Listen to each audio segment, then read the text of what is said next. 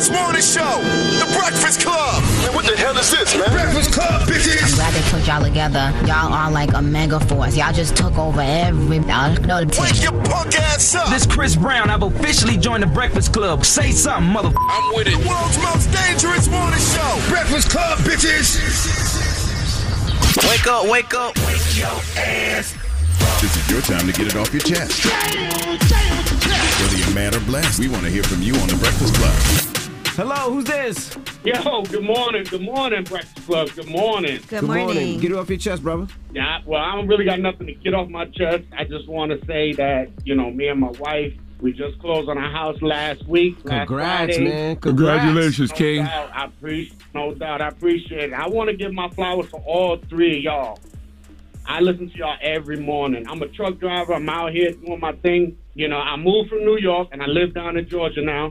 You know, and I listen to you. You guys have done a lot for the community, for everybody. Charlamagne, you are the man. Thank you, King. And Angela Yee, you're a beautiful queen. Congratulations on everything you got going on. Thank you. D- DJ Envy, how can a brother get a big truck in the car show? Let's do this. Um, I mean, I have no problem putting a big truck in the car show. Is it just a? Is it customized or is it just a, a regular eighteen wheeler? Yeah. No, it's, it's customized. I, you know, I did my interior, I did my lights, you know, running lights, all of that. All right. Well, You know, we I'm could. trying to get it on. Well, I'm glad that I got to. Wow, I'm on the radio. Let's do this. All right. Congrats, brother. Peace, King. All right, bro. Y'all, y'all be good, man. Have a great day. God bless all three of y'all. You too, now, brother. Hello, who's this? Oh, this is A-Rod. Hey, Rob. What up? Get it off your chest. Um, it's been in my chest for about two months now. I just want to ask Charlamagne that um, why can't you just accept that Mr. Do Right Kill Everything is better than Michael Jackson? Man, shut your shut up. Go- have a, have I'm sending you healing energy, my brother. Have a great day, okay? All right. Well, why? You just calling up here to raise my blood Plead pressure. your case. Why you think Drake is better than Michael Jackson? I'm not sir? having this conversation. Why not? How old are That's all you? you got. I'm 23. Exactly. So, Mr. So, so Mr. Do Right Kill Everything, Drake himself is now the greatest rapper of all time. Could you um could you could you like just you know go do something with your life, sir? You don't got nothing you could be doing this morning. You ain't got a job you can go to. Something. Go help your mama clean her basement. Like, is there anything you could do? Um, I don't want you. I don't. I don't. I don't. I'm, I, I hate I'm just, that. I'm just asking you that. Why can't you accept that? I'm not. I'm not. I'm not. I'm not. I'm not having this conversation with you on why Michael Jackson is better than Drake. You know about to raise my blood pressure early this morning. Okay. Hey, you ever seen the? Hey, numbers than Michael Jackson. you ever seen that meme with that old man eating breakfast, and the young man asked him a dumb question? He said, "Man, just shut the f up." I don't even think that uh, Drake would say that he's better than Michael Jackson. You don't think so? No. Well, you have a good morning. Where you on your way to work to? Where you work, bro? Um, I'm working Uber right now. All I'm. Just always listen to you guys on the radio every day. I appreciate everybody. Love all y'all. Man, I man, pray to thank you. God that I never get in the Uber with you, man. Can you imagine being in the backseat of the Uber and then the Uber driver be like, "Hey, man, why you think Drake better than Michael Jackson? Let me out right now." And take the long way to his crib. And just One keep star. Asking, just keep asking and just start playing Drake music One over star. and over One star. and over. All right, man, have a good one. By the Uh, way, you as well. So, yeah, salute to Drake, but come on, man, stop asking stupid questions. Drake and Michael Jackson. There's only one Michael Jackson. One.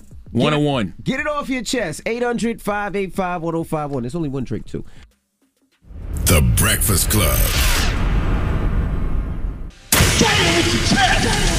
This is your time to get it off your chest, whether you're mad or blessed. So you better have the same energy. We want to hear from you on the Breakfast Club.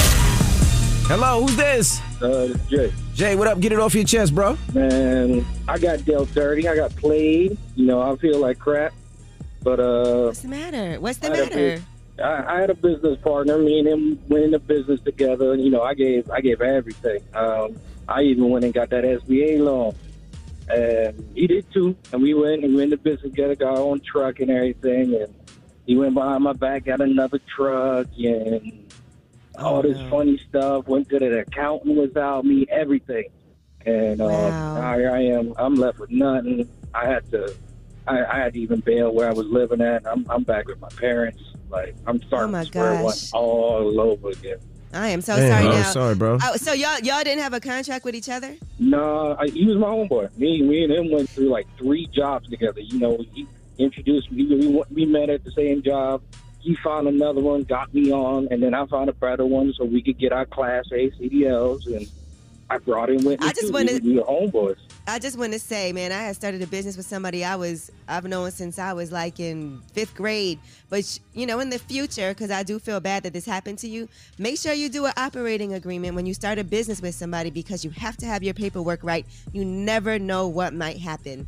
That way, legally, Yeah. you'll be able to say. But even though you could be best friends, family members, married, but if you do have a business together, do make sure you have an operating agreement and have a real lawyer invest in that. Because when things go left, you need to make sure, and, and a lot of times things do go left in business. Y'all don't even want to have to have that conversation. It's just all in the paperwork. Yeah, see now how I feel now is like you know I want to get back to this thing. Like I said, I'm starting from ground zero. You know I ain't never I ain't giving up, but Right. I want. And now you got something to prove. Yeah, mm-hmm. yeah, I want to get back to that state, but I want to do it for me. I'm gonna do it myself. You know, and You got back to that this. You learned a lot. You learned a lot. Yeah, uh, already taken an L, right? hmm Yeah, no, yeah, you took an L, but that L also means learn from it. Yeah, it's a, it's a learning experience. Good luck, brother. Hello, who's this? What's up, man? It's Big Ruben, man, from St. Louis, Missouri. What up, Ruben? Get it off your chest, what bro. up, man? Hey, I just want to say first off, man, appreciate everything y'all do. Love all y'all, especially my girl Angela Yee. But uh, heard the heard the announcement for the Super Bowl performances, man, and I was like you, I was hyped, man. And then get on the radio, we got this negative Nancy Charlamagne, the Gizzard, man, just kind of, you know. Ain't no wrong with the performances, man. I think it's gonna be a good show. Why- why- man. let, You know, let me, let, me, let, me, let, me, let me ask you a question, sir. Why do you think it's negative to ask why our legends in hip hop have to share a stage collectively when you got people like the Katy Perrys of the world and whoever else who don't even have the resume they do, they get their own solo show. And I asked a question. I said, I wonder if that was a prerequisite to them performing because they don't let acts like that perform at the Super Bowl. Let's be clear. So I was wondering, was that a prerequisite or, you know, I just was asking a question. That's all. Besides besides maybe like a Michael Jackson or um, Whitney Houston, it's it's always been shows where artists are coming on with rock groups with rappers out there with them. So this ain't the first time that happened, man. Everybody except Mary is from Cali, man. So Eminem is not from there. Eminem's from Detroit. Shut up. Eminem's not from there, but damn, he's been on all West Coast music. That's Dre boy. Dre brought him That's out. not true either. But my point is, I, I, if if you're not wondering that, then you're just not thinking. I was just wondering why they had to do it as a collective. I love the show. I think it's a great lineup, but I'm just wondering why you, they had man. to I do it as a love y'all collective. too, man. I love you too, dog. I appreciate everything. Well, thank you you for calling too. in. Like I said this morning when you. I heard that, man, I was hyped. And bro, you from St. Louis, That correct? Show was like, huh? You from St. Louis, right? Yeah, yeah, yeah. Start look look at look at property in St. Louis. Real estate in St. Louis is, is is is at a good price right now and it's starting to increase a lot. So look at real estate in St. Louis. That's my next stop. All right, right on, man. Make an announcement when you coming there. If y'all do a seminar or something, I definitely want to be a part of it. Now I ain't doing no seminar. I'm just Oh, telling you man. to start looking at property in St. Louis. Start googling, go to the websites because I'm hearing there's a lot of great deals and they're starting to build up the city a lot more. Well, maybe you should do a seminar there then. Maybe. But thank you, brother. Get it off your chest. 800 585 1051. If you need to vent, phone lines are wide open. Call us up now. It's The Breakfast Club. Good morning. The Breakfast Club. Morning, everybody. It's DJ Envy Angela Yee, Charlamagne the Guy. We are The Breakfast Club. We got a special guest in the building. Uncle Ralph, Ralph McDaniel. Yes, Yes, indeed. sir. Good yes, morning. sir. Hey, good to be here, Breakfast Club. I'm I'm I'm honored right now. No, we are honored to have you here, man. Congratu- have you here. congratulations Thank you so much. for the documentary on Video Music Box. Yes. I watched it yesterday. I was I was hungover, so I was laying on the couch and I just turned it on. Oh, good. Yeah, I thoroughly enjoyed it. No, Oh, thoroughly great. enjoyed it. It was, Man. Such a staple. it was really great. man. here in the tri-state area. I remember it was Video Music Box and it was New York Hot Tracks. Yes, yes, yeah. You showing your age now with New York Hot That's Tracks. right. We had to, I didn't have cable. Right, and right. so if I wanted to see videos, the only place back then you really could see it if you caught one of those shows. Yeah. Channel 31. Yes, Channel 31. And, uh, you know, look, this has been something that we've been wanting to do. I've been working on this project for 10 years. So we went through a bunch of hoops to get to Showtime and Mass Appeal. And then Nas came in and said, I want to get this right. And I almost cried when he said that because I, I was like, what are you talking about, bro? How do you go through all that footage? Yeah. Like, because you have a lot of footage. Now, if you don't know, Video Music Box is a, it's a video show that started off playing hip hop videos when nobody else would. Right. Uh, it was on. It wasn't on cable, so it was channel 31, one of the high channels. And after school, we'd all run home to go watch it. Yes. But you have footage of years, man. Yeah, How did you go through the footage to decide what you're going to put in this documentary? Because the documentary was what 90 minutes. 90 minutes. Yeah, it could have went for, to me for three hours, and it would have been interesting. But you know, Showtime was like, "Easy, take it easy, pal." so, but you know, we filled up that 90 minutes with so much stuff, and you know, so many interviews were left on the editing floor. Um, it was difficult to to really shave it all down to 90 minutes, but. You know, you got the 80s and the 90s. I said the 90s are super important. Let's make sure that we got the 90s and make make sure we got more, more of that than the 80s because there's a lot more people around from the 90s. So let's touch on that. And I like the 90s era myself from a hip hop perspective. Such a such a full circle moment for you to you did Nas's first video. Yes. And then for him to be executive producing this with with Mass Appeal, man, how did that feel? Um, Nas came in and I looked at him and I said, you know, you know, this is something that you, I think you're going to enjoy. And originally he was the executive producer, he wasn't the director. Mm-hmm. And then he somewhere in the middle said, "No, I'm going to direct this, and I want to get this right, Ralph." And and I just was, you know, it was, you know, like I did. It ain't hard to tell. The first single Mm-hmm. Mhm. off of um, Illmatic, Right. I directed that, and this thing called the EPK, which was really the thing that really broke Nas in New York, because it was uh, uh, like an interview with all the producers and all the people that were involved. I went to his house, hung out in Queensbridge. It was just like a little short documentary that I did for Nas. So now he's doing, my, you know, my thing, and I'm like bugging. I'm like, wow, like this is the God. Yeah, yeah, yeah, yeah. it's just one of those things. It's like yo, you never know who's gonna be who. That's why you should show everybody everybody love. Key, key. You know, we see people all the time that come up, and I always show people respect because I don't know. First of all, because I'm from the street, and I understand respect the street. You know, because we got to go out there in these in these blocks all the time. You know, and I'm like, no, we don't want no problems out here. So I Mhm. never know who's who, and let's continue to respect it. And I think that people say, man, you be out here.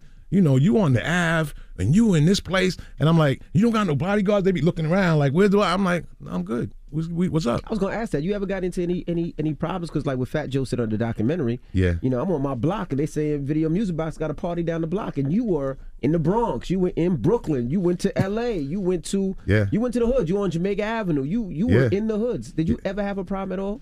Um, you know, we probably did, but my man Beast. Yeah, you highlighted them in the doc. Yeah, you, you gave them their love. Yeah, yeah. But Beast was not like my security; he was my friend. You know, like we weren't like you know people. He did security for all these other people, mm-hmm. like that. You know, he became known for Wyclef Yeah. and mm-hmm. everything. And he's known. He's in the Shottas movie, and everybody knows him for Shottas because he blows up the whole place. He's, he's mm-hmm. acting, right? but but Beast was official. You know, you know he's official cat. You know, and and so we kept guys like that. They just hung around. I tell tell people this: a lot of not Beast, but a lot of the other guys that work with us all had come home from jail. They needed an opportunity, and I said, "Yo, I'm gonna give you all the opportunity to work with me, but y'all can't screw it up." You know.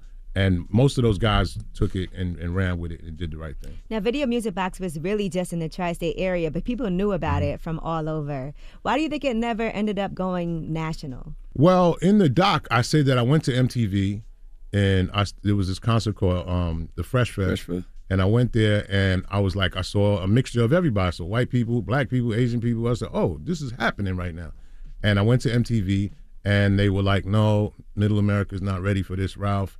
You know, it's not happening right now. And I'm like, there's a tour, it's going out. I got the videotapes. Take a look at it. And they were like, no, you don't need to pull out the tapes. It's okay. We already know what we're gonna do. And then two years later, they did Yo MTV Raps, and you know, and people thought, "Oh, you got to be tight right now." And I, I wasn't tight then. I was more tight the first time because I knew that it was happening already, and they could have had to jump on it. So I- my whole career, I've been a little bit early. Mm-hmm. But you know, whatever it was going to be was what it's going to be. How did you get paid original from Video Music Box? Because there was no commercials.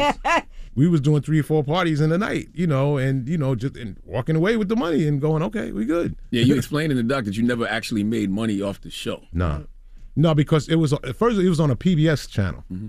And so it was non-commercial, which was great, really, because it gave us the opportunity to to educate. Where you know you can't really do that in commercial world. Like you don't have no time for that. We got to run commercials, bro. We ain't trying to help the community.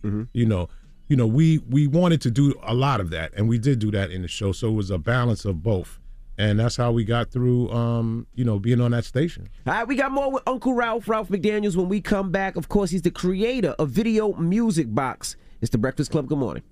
The Breakfast Club. Morning, everybody. It's DJ Envy, Angela Yee, Charlamagne the Guy. We are the Breakfast Club. We're still kicking it with Uncle Ralph. Charlamagne? You know, you got the video of uh of Big and Nas freestyling. Yeah. You know, and uh, Jay and Big in the club. All great, but what is your most prized piece of footage? Mm, that's a good question. um, I think for me, um, it's probably Big and Jay when they did the uh, my birthday Mhm. because that was really kind of like out of the blue, and Jay came and was hosting it, and and they and they were both at the early stages of their career. It was like the beginning of uh, Rockefeller and the be, you know beginning of Big, you know, at um, Bad Boy, and and they just and the place was crowded. You know, this is when people got dressed up and they danced at clubs. Remember that? and you know, it was just one of those nights where you were like, couldn't call that any better than that. That was that was a beautiful night. You know, it was like everybody, your peers were there. You know, just you know, one of those one of those shows that was just it was perfect. But you didn't realize that those two individuals would become Icons. these mythical, Yeah. you know, beings that they are now. right, right, right. You always say, you know, people always ask me, what if Big was alive? What would that be like between him and Jay and Nas? Like, what would that, you know, what would that look like? Right Mhm. now? I don't know. You know, like, I mean, Nas, you know, is, you know, like I'm a fan of like, you know, poets, and you know, and Nas is that that kind of spiritual kind of thing. You know, that's how when he started doing my thing, I was like. This is a spiritual dude, man. Like I'm gonna be in a good place. You know, I see. I, I used, all I was saying to to Nas was, we got to have that hip hop soul, bro. Mm-hmm. Not, I, you know, because I watch documentaries. I'm like, this is mad generic right now. We notice everybody. The, the people notice all this information. We don't need to go through this. Let's get into different stories, and that's what I wanted to do with this. And he was like, got it, and, and he just started working and making sure that the direction took the right direction.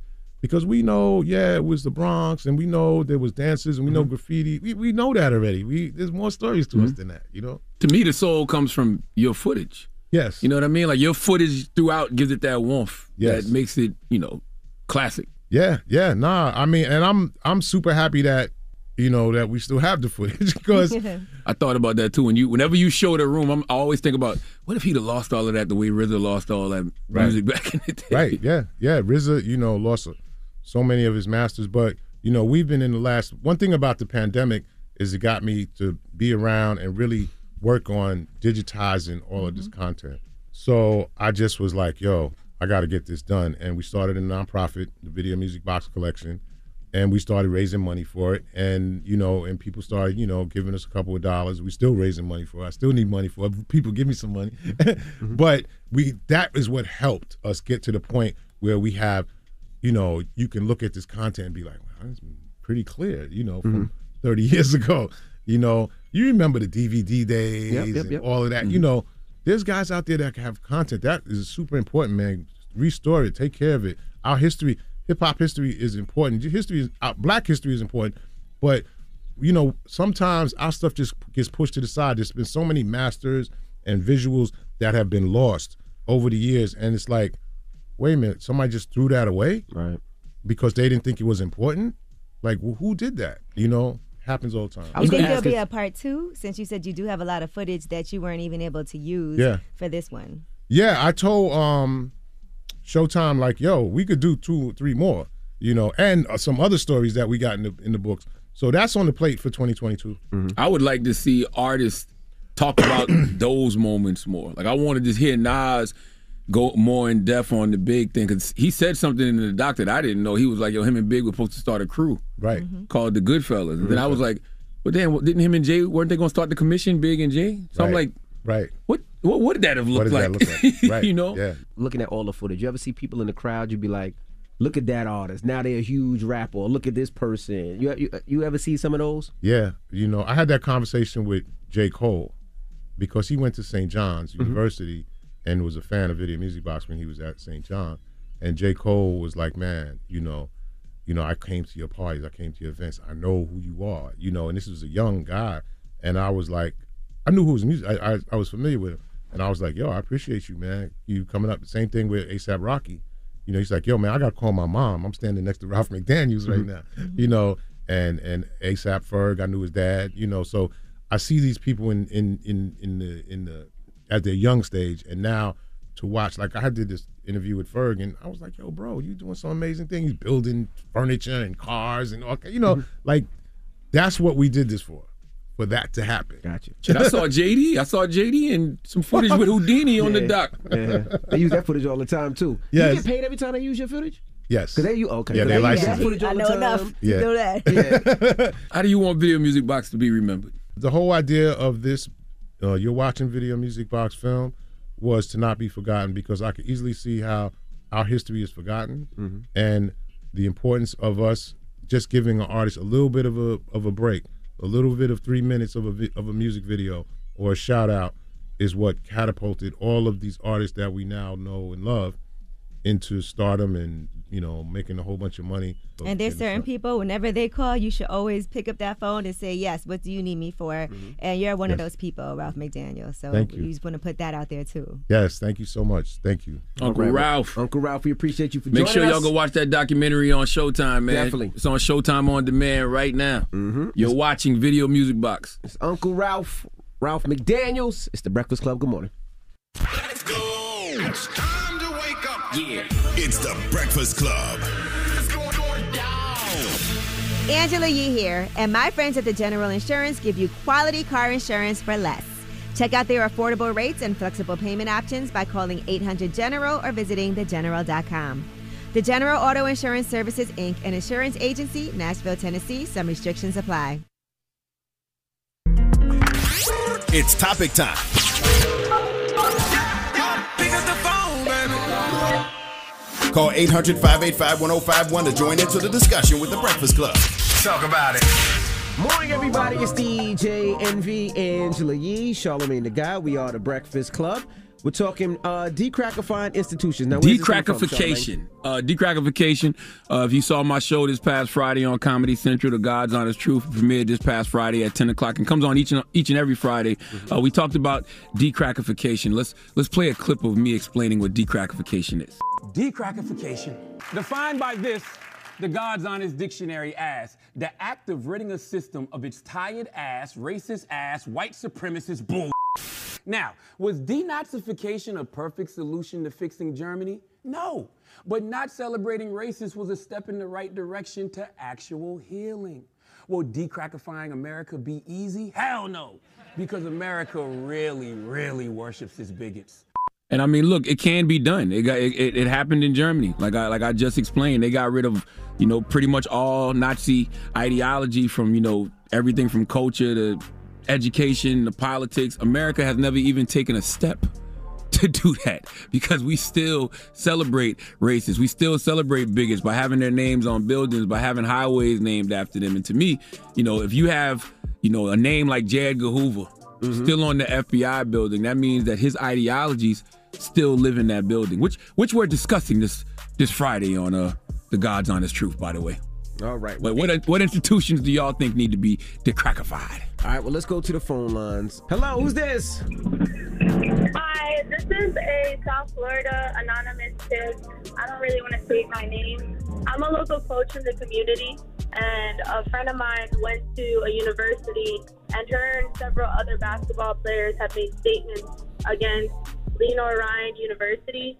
Um, basically, I tagged you guys on Instagram. If you could check, there's uh, release statements and a lawsuit against the university for basically kicking girls off the basketball program for speaking against racism. Wow. See, that's insane Yeah. to me. That, what that's what I don't that? understand.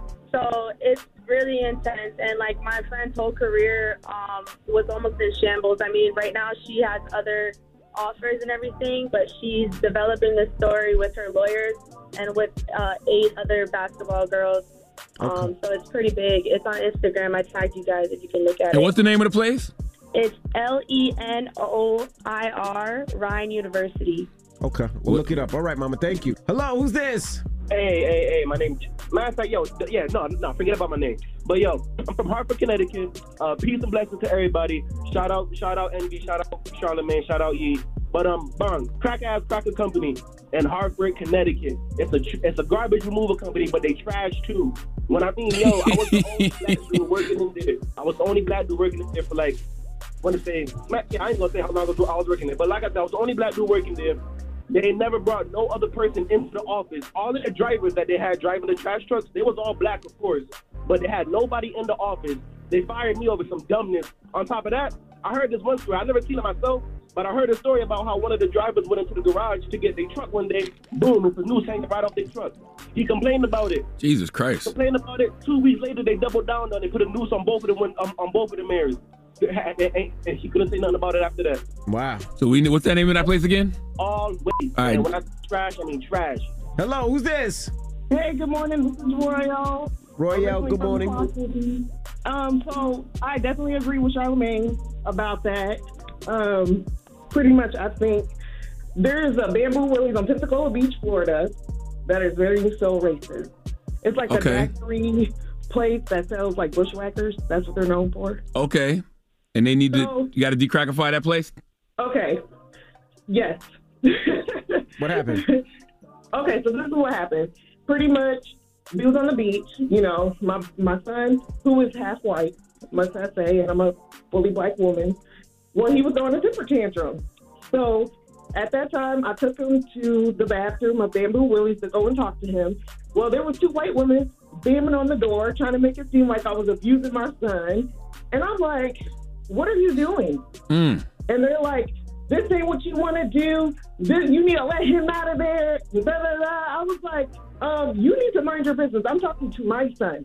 I am the parent here."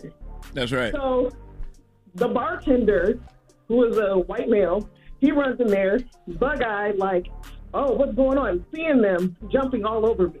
Okay, so They jumped you? Other guy. No, no, it's like screaming. like, Oh. physically, like they was trying to, but um, you're not going to intimidate me, okay? and they was pretty much showing their, their white privilege and all this other stuff, and and pretty much got the bartender on their side. They're out there talking it up, serving drinks and all this. They're intoxicated, obviously. Well, me and my sister, we walk up to ask them what the issue was in the bathroom. The supposed security who was talking to them like that was their friend is like screaming in my sister's face, "Get the f out of here! I'm gonna get the police if you don't get the f out of here!" Wow. My nephew runs up, who is 16, fully black. He's like, "Nobody's gonna touch my mother. Do not touch my mother. My father is not here to defend her. Do not." Hmm. So he runs, gets the police. They're calling my nephew boy, talking to, talking about don't look this way, boy. Oh Lord have mercy. Lord have mercy. So fast forward, they get the police, but the police more so sided with me because it was like they, he could tell they were intoxicated and they was jumping over me for no reason. He was like, "I'm a parent too," so I appreciate that So, the sheriff's department of Pensacola Beach. Wow. But they definitely showed their white privilege. Well, that's why decrackification of this country has to happen. All right. Well, thank Yes. you, Mama. Thank you. And can I shout out my music on YouTube? Of Go ahead, course. Under World Queen 160 YouTube. Look me up. Listen to my music. I appreciate y'all. Love y'all. All right. Thank Mama. you. And I, I, I really want people to understand that there is a difference between GWPs, good white people, and crack ass crackers. And you know, uh, good white people, they don't like crack ass crackers either. And they use their privilege to combat prejudice. And we, we, we thank them for that. But it's going to take all hands on deck to really implement decrackification in this country. But America definitely needs to be decrackified. I guess that's the moral of the story. That is definitely the moral of the story. And you got to watch uh, The God's Honest Truth every Friday night at 10 p.m. on Comedy Central. It's streaming on uh, Paramount Plus right now, too. And it's on ComedyCentral.com. And you know we got the Decrackify America t-shirts. All you gotta do is go to myshopify.com. see the see the show.myshopify.com. Okay, and we got the good white people t-shirts. So y'all need to go out. Y'all gotta claim your set, bro. All right. For real. Get you a I'm a I'm a GWP, yeah, you know me t-shirt. Okay. All From right. see the show.myshopify.com. All right. Well, we got rumors on the way. We got to talk about Karen Civil. It got real spicy over the weekend, so we'll break What's it up down. with KC? Also, uh, shout out to Hampton University, HU, the real HU. We busted Howard down. And I seen all you guys wearing all your Howard, your little cute Howard t-shirts because Kamala Harris came to the game. And oh, you want to ride Howard all of a sudden? Well, you got your ass busted. So shout out to Hampton University. Pause, bro. You, you said they cute. You said you riding them. You said they bust. You busted their ass. God So you heard- damn. you heard all of that? yeah. All right, ain't you? Rumors on the way is the Breakfast Club. Good morning. The Breakfast Club.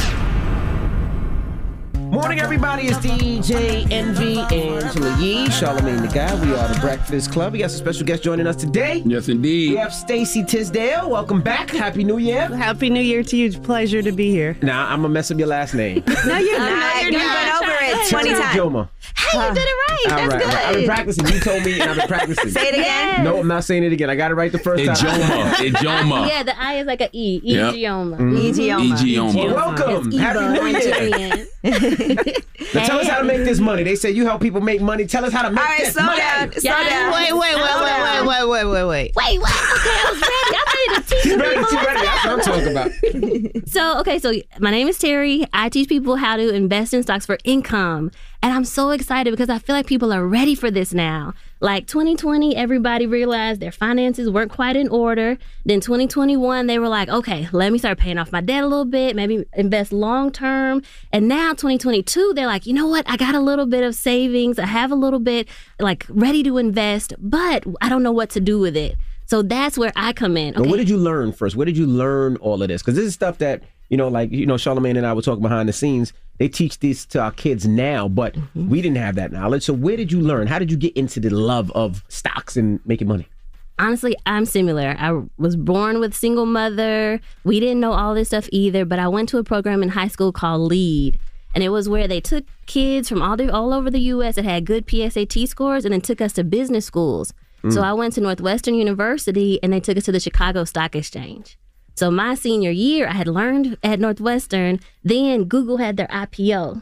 And when they had their IPO, I asked everybody. I asked my mom. I asked my teachers. Nobody knew how to invest. And the shares were $83 For Google? a share. Yeah. for IPO, Google. imagine that. Man, like now they're almost $3,000. Like my whole life would have been different if we had known how to invest. Mm-hmm. So that got me excited. Then I went to MIT and said, well, I'm going to figure this out myself because nobody knew how to do it. Mm-hmm. Went to So you MIT. never invested in Google.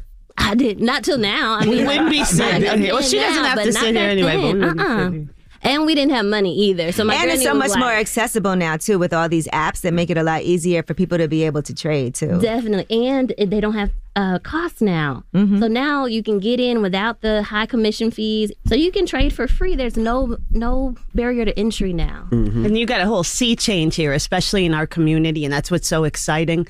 You have 60% of blacks under 40 now invested in the stock market. And the gap is closing now. Yeah, the investment gap closed in the in millennial generation. It's really making history. So we're starting this whole Invest in You campaign, which we'll talk more about. Take your first trade challenge because we have participation now, but now we have to add education to Right, that and and teach people how the market works, and then we can really, particularly our community, cause a sea change if we mm-hmm. just collect our forces and move them together. But I'm glad we're talking about this today because one I was the first black and the first woman to report from the New York Stock Exchange way too long ago. And a lot of y'all new investors have never seen a bear market before. And we don't want you freaking out and pulling out in the bear market. So um, it's really important that we're having this conversation now. That's why I'm excited too because a lot of people were scared coming into the last couple weeks of like the first couple weeks of January coming into 2022 the markets have been down. And if people are invested in stocks or crypto, they're they're hurting. Right. And so now I think they're scared and then like seven is people black people are seven times more likely to pull out when it's bad. I've been reading, and you see all these articles that really scare you. They'd be like, Bitcoin is crashing.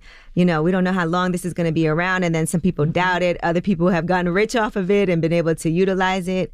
So is it I- time to but- buy when you see everything falling? Yes. That's what Warren Buffett definitely. said. So one, a lot of black people only think that you can make money in the stock when they're going up. But you can actually make a lot of money when it's coming down. That's called short selling. Everybody says buy low, sell high. You can actually do that in the other order. Like you can sell high first and then buy low second and still make the difference. Same thing. That's called short selling. Yesterday I made $46,000 because I was able to short sell. Well, we made money going up and then on the way down before that we had made money going down. Can you walk us through a short sell? Yes. Say you borrowed my cell phone Mhm. and then you sold it to DJ Envy for a thousand dollars. Now you go on eBay and you find the same phone for five hundred dollars. Well, you sold it for a thousand, you sold it high, but then you bought it back low for five hundred. You got to keep five hundred dollars. Does that make mm-hmm, sense? Mm-hmm. But all in one day?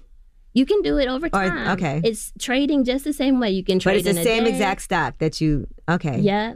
So, like for example, if a lot of people were in Tesla recently, if they had sold at twelve hundred dollars and then when it came back down to a thousand, they could make that difference. And then you pay 12. taxes, right?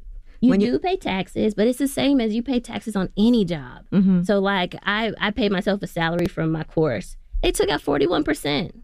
Right. So Trust no me, we, we know our taxes up here are right are crazy. So but no let me ask you this: but you can reinvest back if you reinvest and don't take it out of the stock market and put it somewhere else. Then you don't have to pay taxes. Is that how does that work? Well, that's the same for real estate. Like Mm-hmm. if you Yeah, re- sell- yeah, real estate is like that. You could buy a house, sell it. as long as you put it back into another property. You ain't got to pay tax at that moment. Exactly, but with stocks, you do still have to pay. Like Oh, you gotta any pay regardless. realized any realized gains, Yeah. you're gonna have to pay taxes on. You it. pay tax on what you earn. Mhm. But I think just to take a step back for a second, there's a difference between trading and investing. And a lot of us, we talk about the stock market, and I've always talked about the stock market as a great long term investment, which it is.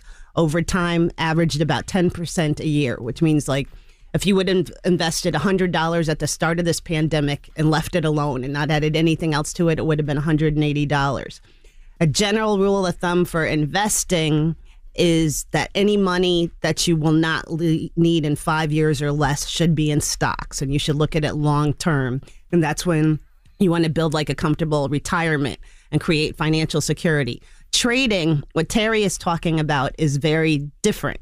And that's where I, we need you know people like her and people with her skills to walk us through that. She actually gives people a trading plan and a risk management plan. And i think that's why her course has sold over 40 million dollars you know made over 40 million dollars in sales Your course made over forty million dollars in sales. It did. I'm the number one investing course on Teachable. Well, number one course, period, out of hundreds of thousands of courses, and it's on investing, how to invest for income. All right, now keep it locked. We have more with Terry E. Gioma and Stacey Tisdale. So don't move. It's the Breakfast Club. Good morning.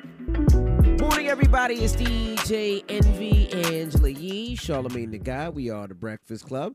We're still kicking it with Terry E. Gioma and Stacey Tisdale. Charlamagne? Let me ask you a rich ass a question, right? um, for the average listener that's listening right now, our audience, and they want to invest, right? I think I read a study where it's like over fifty percent of all Americans are living paycheck to paycheck. How do they do that?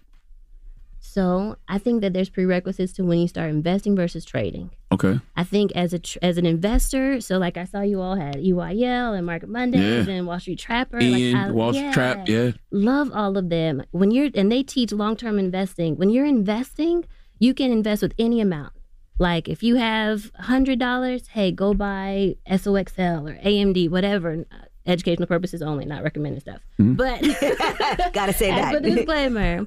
but if you're a trader, you're going to have to try to make a percentage of the cash you have. So I try to teach people to make 1% of their cash amount. So I think you do need about $2,000 in your account. That's why I said now in 2022, I feel like people are ready. I feel like they've done the long term investing and now they have some money saved up and they want to make that work versus just putting it in a savings account.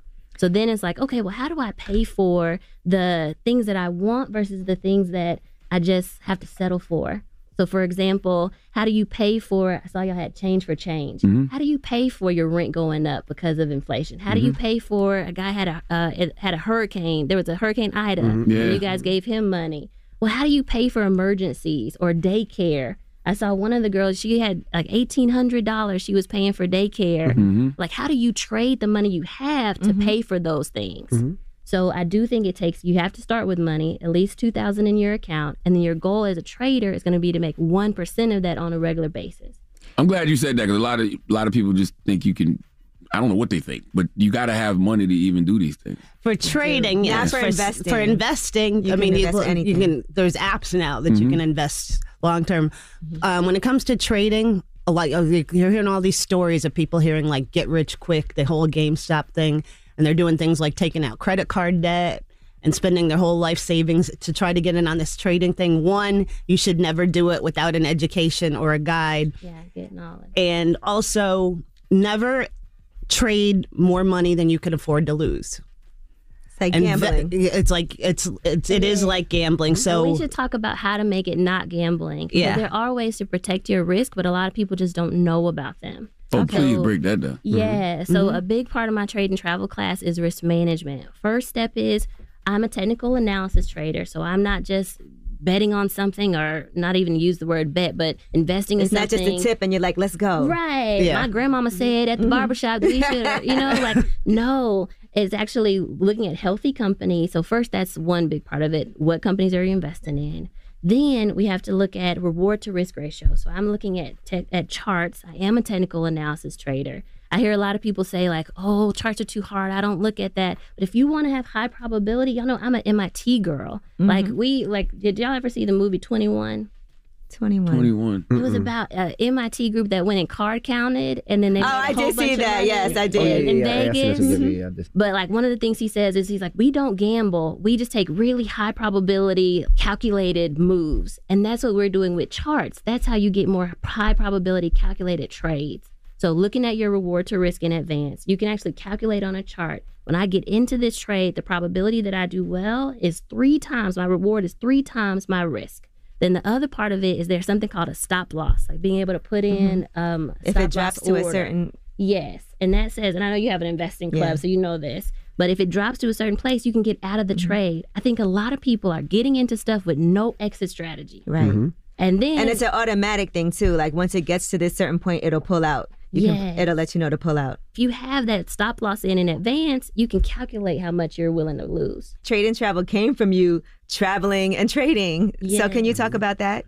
Yes, I was in education. My last job before I quit was assistant principal of elementary school, but I was miserable. But anyway, I decided that my exit strategy would be investing because I had learned about it in college. I had Mhm. learned about it in high school. Yeah.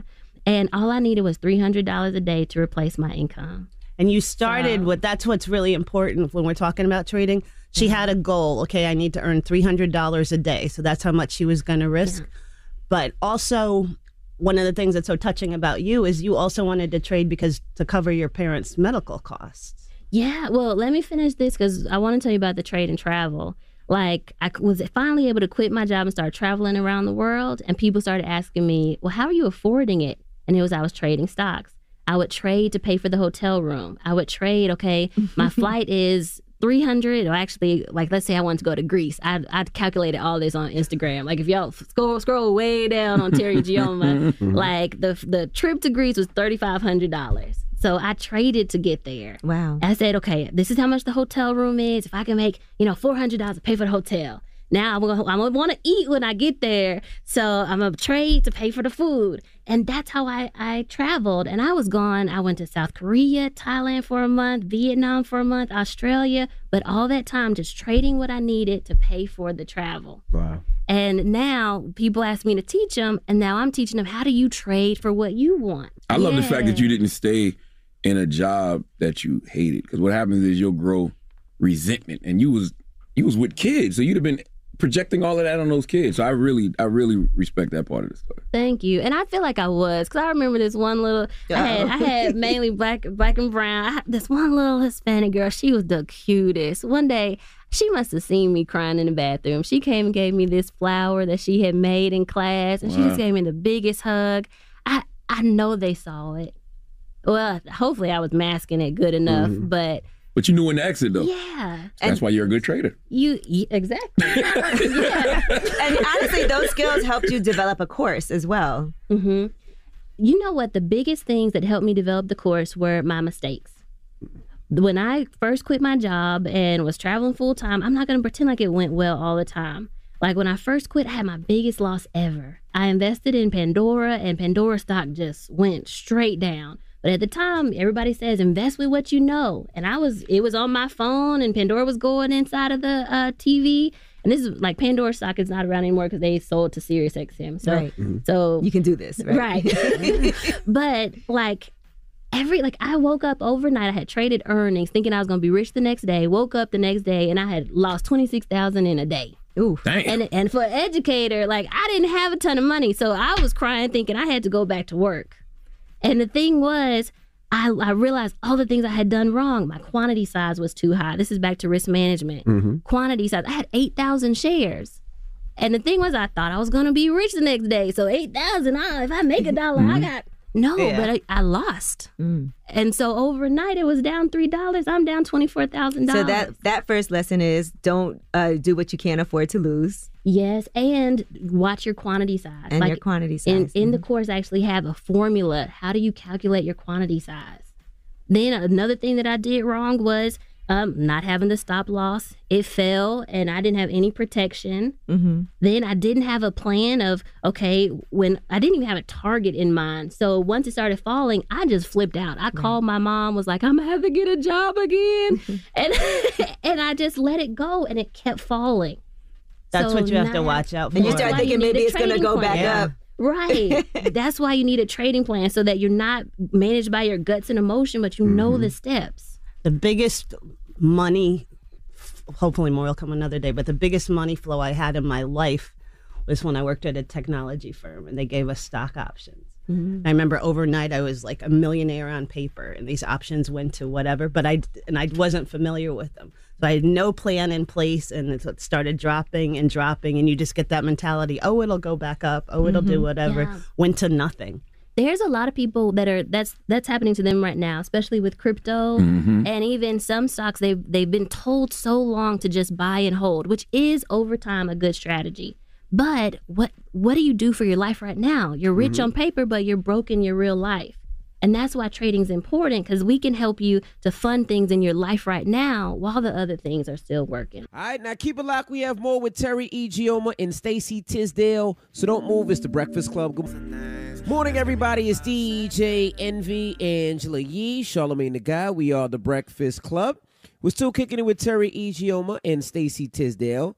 Now, how much is your course? How much is the lesson? It's five thousand. Mhm. Mm-hmm. I have a VIP eight week program that's five thousand, but you can get in for half of that at twenty five, and we have payment plans. Now, I saw something, and correct me if I'm wrong. You made over 16,000 people millionaires? Or is that just. No, Okay. altogether, we've all those sixteen thousand people in the course are making millions, Gotcha, and they gotcha. actually like show us screenshots of how their realized profit, and and they're like showing us. So we have this thousand dollars in a day club. If they make over a thousand dollars in a day, they send us their screenshot, send us their trade, and then we send them a plaque. So we know that we've had over sixteen hundred in that club that we've like sent plaques to, and many more that just haven't sent in the screenshots. So we know if you got even a thousand people making a thousand dollars in a day, then that's a million dollars that we can generate in a day from trade and travel. Now, for people who are like, this is expensive, can you explain why it's worthwhile? Because the classes that I took were thirty thousand dollars. So the actual investing knowledge is actually really expensive. This is a discount to that. So when you look at the like what other classes are out there, and some people will say, "Well, what about YouTube?" Some my granny told me sometimes you have to pay for convenience. Mm-hmm. Like yes, you can go to YouTube, but it might take you a lot of time. You may not know what exactly you need. What's You're getting true, too not. much information. yep, what's true, what's not. So this is all into one class. I've already detailed out what you need in terms of how do you pick the right company, what's the risk management, how do you do charting, how do you do short selling to make money on the way down, how do you do gaps and glowbacks, how do you trade options. Mhm. Like everything's in there. It's actually not much when you look at the other courses out there, and then think about how much you can actually make. Right. A lot of the students within a couple can months trade to pay for it. themselves back. That's why I asked you about the 16,000 because those success stories are important because people will hear that number and be like, well, she made $40 million. Who is she made rich? She's just hustling. Yeah. Yeah. Well, and several of them have become millionaires. I do know some that I have made millions, but I just don't. I don't want to say like I don't want to say, oh yeah, I made a Mm-hmm. whole bunch of millionaires. No, I've taught a lot of people how to make three hundred dollars in a day, two hundred dollars in a day, pay for Which is good bills. money. And it's about those goals. And Like you do start- have to do the work Yeah. too. You you can't take the course and not do the work. goals and freedom. And I know when you first started trading, one of your goals was that you're like, your mother couldn't afford anesthesia. Oh yeah, back to what? Yes, Yeah. the dignity. So, um, anybody here had to ever do a, a like really expensive medical thing? Like what? Pr- operation? Pay for an operation or yeah, procedure? What for my mom, it was her dental work. She had to get like Oh, all yeah. her teeth taken out, and it was really expensive. I paid for dental covered. work. Yeah. Uh, uh, yeah, most insurance only cover I think like maybe a thousand dollars for clean, uh, uh, uh, for root canal or. But you talk about cosmetic. That cos- if you pay for somebody's cosmetic, it costs a lot. That's that. Yeah, that's out the But pocket. either, well, cosmetic and just like she was in pain. Mm-hmm. But the doctor had told her that they were going to do the surgery without anesthesia. Or- Ooh. yeah. No way, not- not because they thought she couldn't afford it. they were like, "Oh well, you know, anesthesia is going to cost you like an extra five hundred dollars." The nurse was basically telling my mom like, "Well, you can't get this surgery because you can't afford it." And my mom, because I had actually given her money for her medical bills, was able to say, "No, that's fine. I'm going to get all four of them done at one time." and she told me, "Teri," she called me something else, but she told me, "Teri, money can't buy you happiness, but it can buy you dignity." Hmm. I was able to be in that chair and speak up for myself because I could afford the surgery. How time consuming is it to trade? It depends what your goal is. So if your goal is to make $200 in a day and your account size is okay, you might be done in 15 minutes. Mm-hmm. But I do say people should, especially in the beginning, you should budget at least four hours a day. If you can't do that, like as you start getting better and better, it'll go down.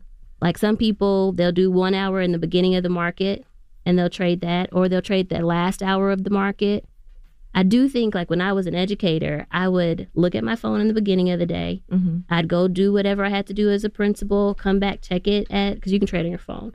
I would check it at lunchtime. That didn't take long. And then um, at the end of the day at night, before I went to bed, that's where I would do my real homework of looking at the stocks, looking at the news, looking at the charts. And then I'd be ready for the next day. Right. So when they open in the morning, you know what you want. Yep. So what's the call to action? I know we're here for a call to action today. I'm going to teach people how to actually get invested and take the first trade. Okay. because I feel like there's a lot of people that are just scared and they haven't done it yet and they're looking for like, okay, I need somebody to like a teacher to like walk me through step by mm-hmm. step. So we're gonna do a five day challenge. Mm-hmm. And for five days live, I'm gonna be with the ladies and we're gonna like teach people, okay, how do you open your account? How do you place the trade? How do you exit the trade? And this is so you can get the income, but so that when Google comes by the next person, they won't miss it like I did. They'll know how to actually get in and out. Yeah, the actual challenge starts January 31st, and you can go to takeyourfirsttrade.com and start signing up now. And it's a five day challenge. And like Teri said, we're going to the first day you're going to learn how to open up an account. Mm-hmm. Then we're going to teach you a little bit about the markets on the second day. Then you're going to learn how to buy a stock, learn a little bit more, and on the fifth day you're actually going to sell a stock. And does it cost anything to sign up for the five day challenge? It actually does. It costs fifty five dollars. Okay. Yeah, we, we made it $55. super super low, but we wanted to make sure that people did do some investment because you you you actually are more dedicated when you pay something than if Mhm. you don't do it. They it. say that about online dating too. they Well, definitely give me your website again so people can get in touch with you and maybe they want the full course. You know. Yeah, if you want the whole trade and travel course, go to tradeandtravel.com. Tradeandtravel.com. Tradeandtravel.com. But if you want to get started with this five day challenge, which I'm doing too, by the way, We're all- 'cause all I'm more of a long time investor, so I haven't done trading. I think you're gonna love it, and you don't have to have all of your money in one or the other. You can do both. Right? Yeah. So just I wanna take a be little diverse. bit out, and then you can learn how to make some income with a little bit of it. And as you become a better trader, then you can decide to move more there. What's the website again? Takeyourfirsttrade.com. And if you want to see more about me, yeah, everything is on Trade and Travel. So YouTube, Trade and Travel, Instagram, it's Trade T R A D E and all spelled out Travel on Instagram too. I actually put I made a million dollars in a day, so I put up the screenshot of that too, so they can see how you do that in Instagram. All right, I'm in. We're in. so are you guys going to take your first trade challenge? I am. And you said we should have at least two thousand dollars, right? I got somebody that does it for me. saved up. Yeah, what? I, you know what it is? I'll be honest with you, right? I always feel like I go to professionals to do something. So I hire people to do certain things, right? Because I can't watch it. Like I got too many things. So I hire people to look at my stocks. I hire people to look at real estate. I hire people to do different things because I don't have the time. But that's more of an investing than a trading. This is this is new. You're right. Uh, It's all making money. Yeah. All the, the whole thing about the stock market is, you know, do your long term investing and leave the trading for the professionals. But everything changed as, you know, trading became more mainstream and technology changed everything and people are trading now and now the what they have to do is do it with some education, do it with some guidance. And that's why when people hear things like five thousand dollars for a course and what- think of it as school. You're actually learning you know how to people trade. like that? Because there's so many people that get people. Like that's the reason why we even started doing the uh, the real estate seminars because it, people were charging people so much money, Mhm. but not teaching them stuff. You know what I mean? And then saying, okay, after you get to this point, you need another thousand dollars for this, Right. and then Yeah. another. And that's Right. why we started teaching people how to do real estate the way that we do it. And we not char- we charge ninety nine dollars, and we just really only charging for the venue. And it's a great It's a great thing. What And- you're doing with real know you- estate investing I is know you great. get a lot of people that charge people a lot of money and don't really get them give them anybody. And- And, I'm sure people yeah. come to you and be like, I went to this person's course and I learned nothing. Mhm. And that's It wasn't that's organized. They that's what didn't makes talk me happy so much when they say they come they go to another person's course and learn nothing and then they come to your course and be like, I learned so much. Yes, that's why I'm excited that I have so many students that I have because it's word of mouth. Teri is just such an example of what investing can do. She's living her best life and she's paying it forward. She doesn't have to do this. We had a nice conversation the other day. I was asking her, why is she doing this? I was looking at this $40 million house that she's renting in Puerto Rico and she's building another one. And I'm like, why are you still doing this? And she was like, this is my fun. yeah, this is my ministry. I I went to seminary. She's- and yeah, I'm th- we got a preacher here. So I feel like this is my minister or my ministry who I can actually help. But leave us on a prayer. Want me to pray for real? Absolutely. And throw some money down there, no too. prayer. Throw some money in there, too. Don't I don't need Wait, no let me get the tray. Let me you get pray the whatever's tray. on your heart. But you, but you can throw some money in there too. We got it. Well, real quick, dear Heavenly Father, I just pray for everybody who is listening and under the sound of my voice, Lord God. Please, Lord, just continue to bless them with wisdom, bless them with understanding, Lord, and then just your your word says that you will be everything that we need. You will supply everything that we need. So, Lord, I just ask that everybody lean on you and then continue to bless them uh, financially, health, security, just everything. In Jesus' name, we dearly pray. Amen. Amen. Amen. thank you and for take care joining for us. Thank you so straight.com. much. Teri Ijeoma, Stacey Tisdale, my partner in Wealth Wednesdays. Partner in. We're getting ready to start this trading and make this money. All right, it's the Breakfast Club. Good morning. This gonna be a donkey, because right now you want some real donkey.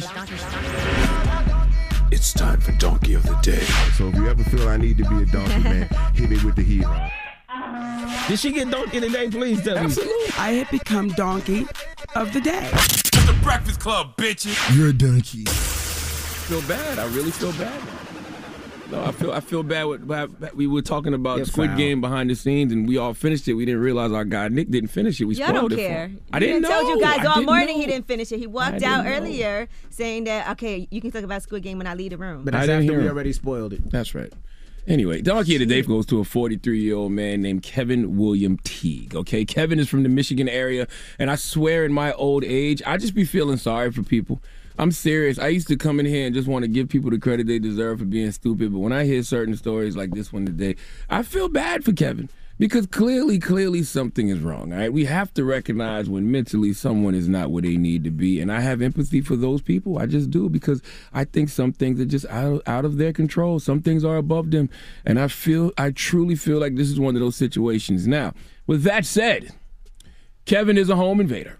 Okay, if you wake up in the middle of the night and a stranger is in your house, doesn't matter what his or her mental or emotional state is, they probably getting shot.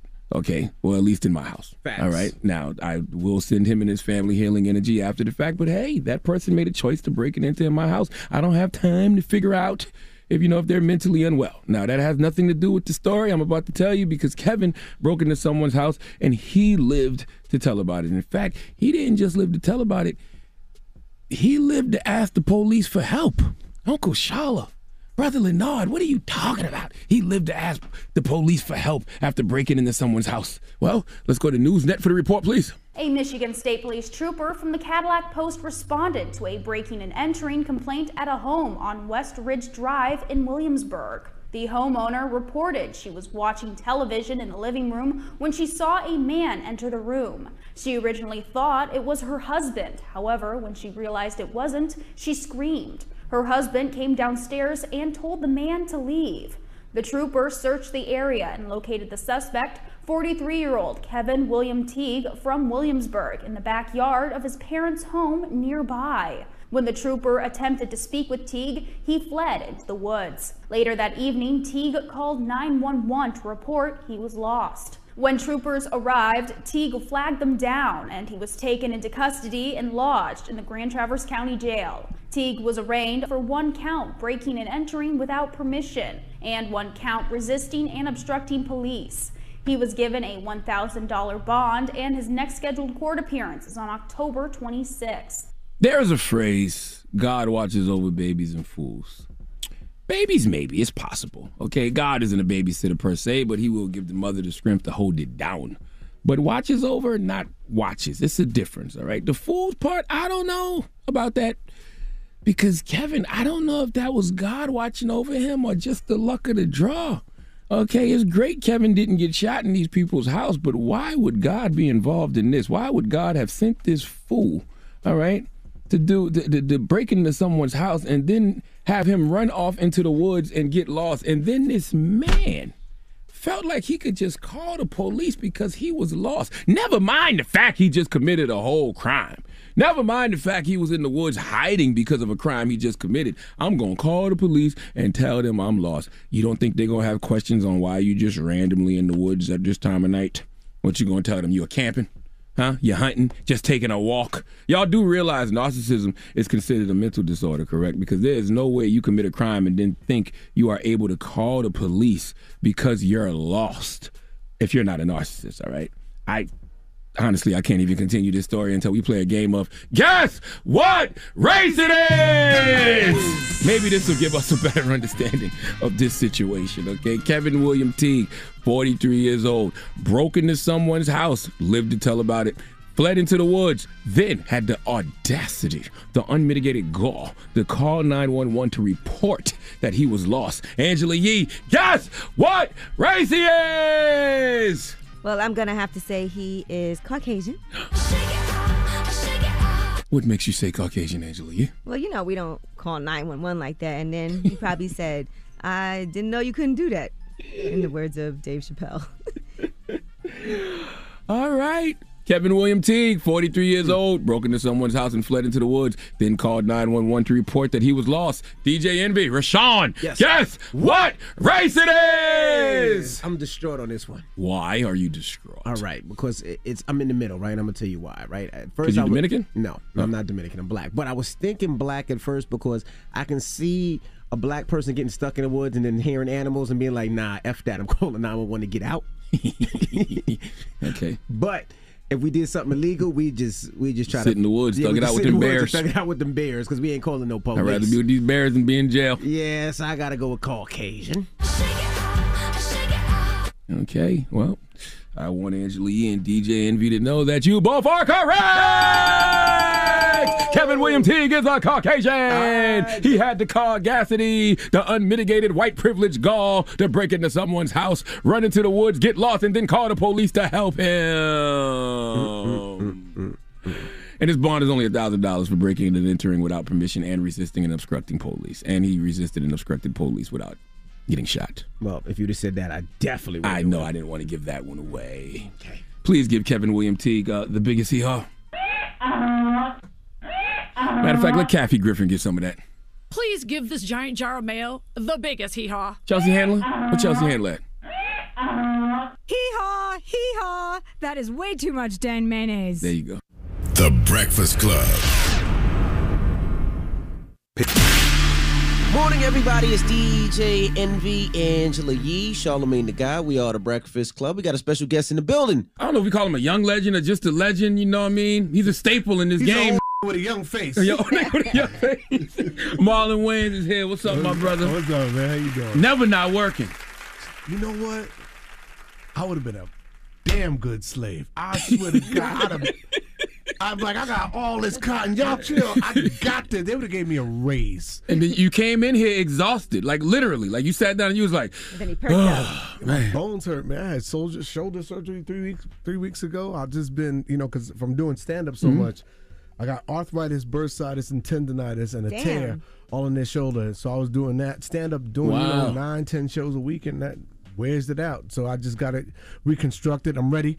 I'm back on that stage, and uh, I'm actually going to be in New York this weekend at the uh, Gotham Comedy Club, just working out. You might have to get one of those mics that just attach on or something like that. Why? oh, the Janet Jackson headset joint. Yeah, but I don't want both hands free. Okay. I, I, I like the microphone. It's a prop. It, it- But what about your shoulder? It makes it's a club. You can knock somebody over the head with it. You, it could be a dick. You can make it whatever you oh, want. A dildo. Word. You know what I mean? A, a wand, a Yeah. sword. So I like having the mic because it, that's the beauty of imagery. Like you have a mic, you have a light, you have a stool. Give me some drunk people. I can make them laugh anywhere. You think stand up is a lost art? No, I think it's the found art. I Mhm. think it's the only place you're gonna be safe to say what the f- you feel. Mm-hmm. Soon, everybody gonna need a stage. You don't need a stage. I don't trust that either. Where they cancel, you You you say it on stage, you good. I don't think you good on stage no more either. I think you. I think you just got. You can't. You just can't give Nah, a. you on stage. You think so? Yeah, you're good on stage because that's what they come to see you. Hmm? If people cancel you for a joke, those people that cancel you ain't give a f- about you in the first place. Yeah. People that love you, they come for the crazy that you say. They want you to say the that everybody else is scared to say. So you know, I, I think it's a lost but a found art form. I, I love I love stand up as much as I'm doing this drama stuff and I do my movies and my TV shows. Stand up, you know that. That's my passion. That's my freedom every week, and I just get to express and talk and find it, you know. And I, I've been doing this so long now. I, I just got a special drop in uh, August HBO 19th? Max, yeah, on the 19th, um, on HBO Max called "You Know What It Is," and then I already got a brand new two three hours I'm f***ing with right now. Well, let's talk about it because we did get an advanced screener. So, you know, I had a chance to watch it. And you did address your cheating scandal. Oh yeah, in a- that happened. Yeah. That happened. Oh And yeah, you went right into making it hot. I ain't. Me- me can't talked have- You opened the water at the I right can't time. Have my, en- my envy water. I can't have my Angela Yee juice. I- we, we going right into cheating. How, how, how about we start with the gay baby or something? You know, let's start with Outie belly buttons. Let's work our way to the ending. Yes, I did. Yeah, but I guess that's something that you kind of have to do, right? Like, You don't have to. A lot of people step it's hard over. not to, though, because people think about it. And then it also is, like you've said, you can make anything funny. Well, it's not. Well, that's part of my healing process. So Mhm. you know, as much as it may be fun, I could make anything funny to me. Ask her how. That's right. Yeah, for real. But honestly, um, you know, I, I'm glad that God gave me a microphone because I get to talk about my truth. And as long as you talk about your truth, you can't hurt or offend others. You know, the person that was in it with you, you know, we laugh about it. And just like my my best friend, my ride or die. I love that woman to death. All right, Now we don't have sex, but still, she got the card. She got the house. She her house better than mine. I'd be jealous. and we never went to court to talk about those, those kind of things. That's my family. I love her. I love her for life. But yeah, nah, I f- up. One thing that people have to think about too when something like that happens, what about the kids? What do the kids have to say to you when you come home? Because they see everything online. You know, because the kids feel for mommy. You know, niggas, we make stupid excuses. First thing I said was, Ange, I know I was on a boat with another woman, but you get seasick. I would have had you there, but you don't like boats. but we didn't have no Dramamine.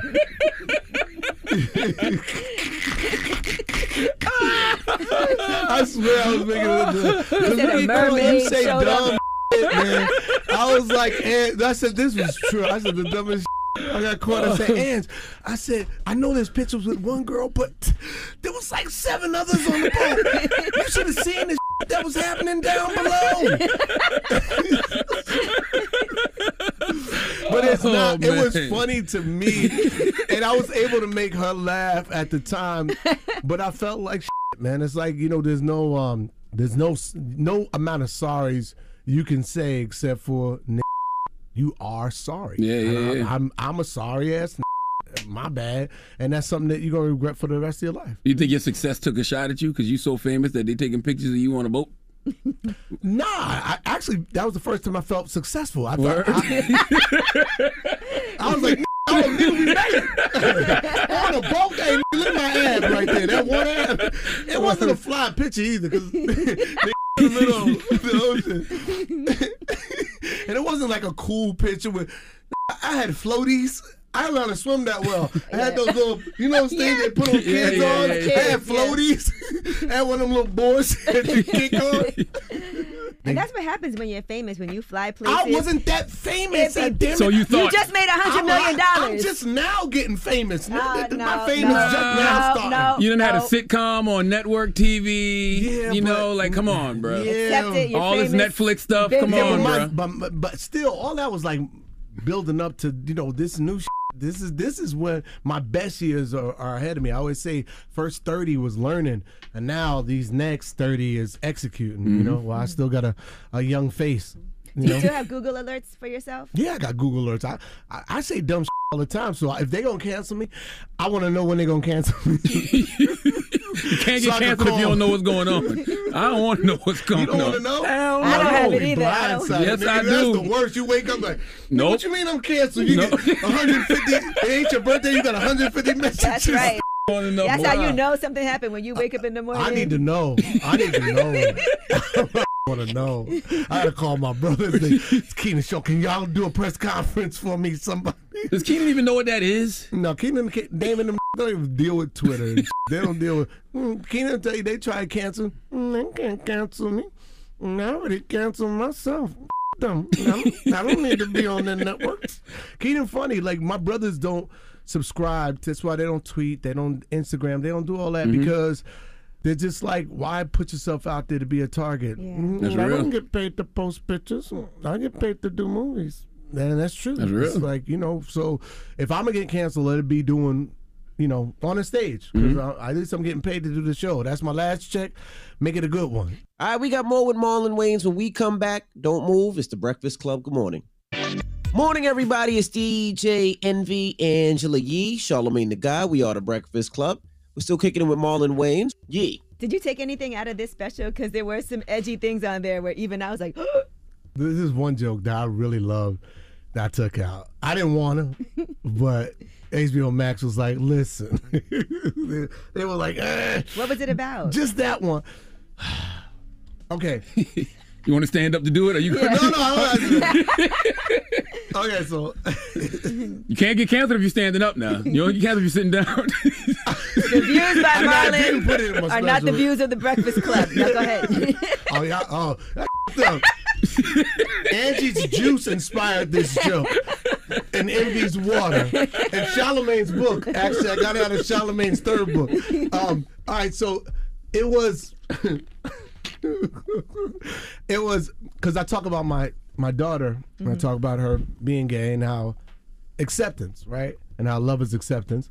And you know, at the end of the day, the message is always about love and acceptance. That's my child, and I try to speak to fathers out there who are, you know, especially old school point of views, like, yo, I'm not accepting my kids in in that life, and it's like at the end of the day, it's still your kid. And I talked about how I went to performing arts high school, and to this day, I still have gay friends, and I still, you know, hang out with my gay friends, and when. You know, and that's why I consulted it when, when it was time for me to find figure out like what to do with my daughter. I sat my gay friend down and I asked him, you know, what do you do? And um, he goes, well, and he made this noise with his mouth. I was like, and I was like, hey, you just pull off an imaginary to answer my question because he made that noise that I can't make it. And then the audience laughs. And I said, that's not the worst thing I said to him. I said, listen, we gay people have great sense of humor. I actually said something darker to him, but I'm not going to tell people what it was because I felt like to get upset. And then the audience egged me on. It's like, tell us, tell us, tell us. All right. And I said, all right. And I, I, I you, y'all ain't gonna judge me. No. No.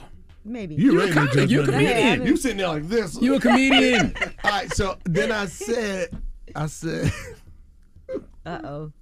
He thinking like no, because I said, I said, uh, wait, I forgot. It's so funny. It's so funny watching your publicists out there. They're like, oh my God. They're looking at here like, no, don't do it.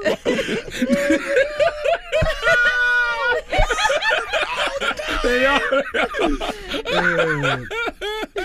and I said, he goes, and my gay friend was like, I was born this way. And then I said, I said, oh, shit. I said, really? I said, but then, I said, well, who, who, I said, what's, and then I, hush, little baby, oh don't Oh my say God. a word. Like, the baby, Bad time to reference. the joke. and the audience like laughed. They fucking lost it, and I got a big, huge round of applause just because I said that because yeah, they didn't think I was gonna go there. They were and like, they was like, and they was like, "Yo, that is dope," and they laughed. It was one of my favorite jokes, but I was just like, I don't know how mothers over the age of white mothers over 47 would enjoy that. And for my white female audience over 47, I chose to take that joke out. I can see the think pieces. Marlon Wayans they're not funny. okay, there's nothing funny about that, Marlon Wayans. I can What just was- imagine. here's the wild, wild part is I didn't just do the Uh-oh. hush little baby. I did the whole f***ing lullaby. you did the whole song? the whole f***ing lullaby. and it just gets more and more uncomfortable and funnier and f***ing funnier. Marlon and Wayne. It's funny. I can see the think pieces Oh right now. But here's the thing, ready? There's funny in every fucking thing. I don't care what topic it is, there's funny in everything. Now, it may take you time to find it, mm-hmm. but there's funny in everything. You can't tell somebody how to feel about what they went through. That's their therapy, is going, oh, you know what's funny about this? And that's the beauty of comedy is no matter what we decide to talk about, as long as you're talking about your truth, as long as you're talking about a perspective that um, isn't uh, you're trying to bash, but you're trying to enlighten, I think you could talk about anything. Every time, every time I tell the story about how I got molested at eight by my cousin's ex-wife, and I always say, you know, I made her stop because she had a Jheri curl and I didn't like the smell of her Jheri curl. You see what I'm saying? I've been telling every time. That's the same reaction every single But time. look at her. She's like, You that's see just what I'm so- Well, I've heard, I've heard it too many. being so judgmental. I've heard it too many times already. But it's funny every time. Every I hear it. time, but it's a true story. 'Cause I, I would do. I would be the same way. Like, I'm not oh, trying to go down this rabbit hole with Because either one the of you. way a Jheri curl smells is like. That's how I felt when I was eight. I was like, I don't like the smell and of it's the Jheri curl. icky. It's on my hands. It's everywhere. Now- your mom could tell who it was. It was your auntie. Why? Because look at your lap. All that glycerin's on your lap. That's what that is. I know it was uh, uh, Aunt, Aunt Larita. now you know who's gonna cancel you after this special? People with outie belly buttons. Oh, but I nigga, was I canceled them years ago. you for outies, Marlon? You gotta see this special. I grew up. Where'd you grow up? South Carolina. Moncks Corner, South Carolina. Where'd you go? See, okay, so you know what the f- I'm talking about. Yes. It's the outie belly button kids. They just badass fing kids. It was always the nigga with the outie belly button that was the bully in the hood. And they never s- want to have their shirt on either. They, they, always- never had. They always had, and they were buff at fucking four years old. And so I talk about outie belly button people and how they're terrible human pe- human beings. So outie belly button people, please um, uh, watch this. It's no offense to you. It's more offense to your belly button and how you were raised. But The funny part is, somebody can write a think piece about that too. Marlon Wayans thinks people with outie belly, outie belly buttons are the devil. Like what? Can you, fix, can you fix that if you have an outie? Like get surgery. black people try. They put a quarter. You ever seen somebody with a quarter taped to the belly button or a nickel? brothers try to fix it. Just sleep him, sleep the nigga on his stomach. He'll be all right. I don't know where the fuck it comes from, but it always scared me. Right. And so in my special, I just I talk about my fears, and that's one of them. It's, listen, what I like about the special is it starts weird, just off the cuff, starts weird, and then it just keeps going, and then it gets like okay, then you, after the first eight minutes, you enter the special and you realize that oh shit, I'm on a journey Mhm. and you know I, I get to talk about my life, my truth, you know my fuck ups, and um and and and poke fun at it. It was crazy. I'm just, it's just, I'm just realizing. I don't think you've been here in two years. August, maybe in 2019. Yeah, you last ain't time been you here in two years. We're in a pandemic. You wasn't I here either. yeah. Which What Angela, do you think was she gonna sat at happen? home was like, I'm gonna make Angela Yee That's juice. damn right. And Envy was like, I'm making Envy water. this tastes just like water. I want to. be pissing in the bottle for all Hush, little baby.